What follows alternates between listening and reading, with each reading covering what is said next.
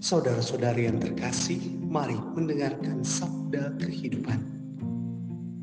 Markus pasal 6 ayat 27 dalam Markus pasal 6 ayat 17 sampai 29. Peringatan wafatnya Yohanes Pembaptis. Raja segera menyuruh seorang pengawal dengan perintah supaya mengambil kepala Yohanes. Orang itu pergi dan memenggal kepala Yohanes di penjara.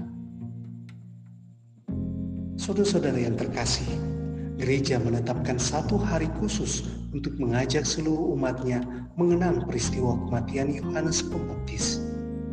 Ia yang telah lama dipersiapkan Allah untuk mempersiapkan kedatangan Mesias mati secara tragis di tangan Raja Herodes. Banyak hal yang bisa kita renungkan dari peristiwa sedih ini. Di mata manusia, Yohanes kalah dan Herodes yang menang. Tapi di mata Allah justru sebaliknya. Kemenangan ada pada orang yang percaya dan setia menjalankan perintah Allah. Hidup Yohanes begitu singkat, tapi ia telah menyelesaikan tugas perutusannya di dunia, membawa orang pada Yesus. Kata Yohanes, "Lihatlah anak domba Allah yang menghapus dosa dunia." Tak ada tugas yang lebih mulia bagi Yohanes selain membaptis Yesus dan menunjuk kepada dunia siapakah Yesus.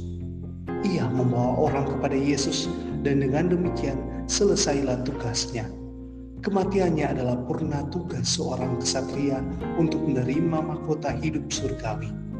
Kita pun dipanggil untuk menerima Yesus, mengikutinya, dan membawa orang lain pada Yesus. Sekalipun Yohanes wafat secara tragis, namun betapa indah dan berarti hidupnya yang dipersembahkan untuk karya Allah.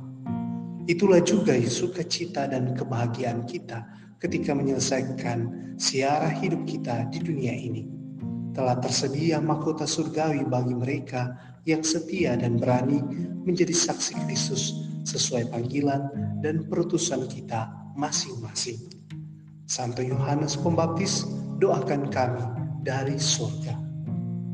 Semangat Senin tetap semangat seperti Yohanes Pembaptis. Pastor Revitano PR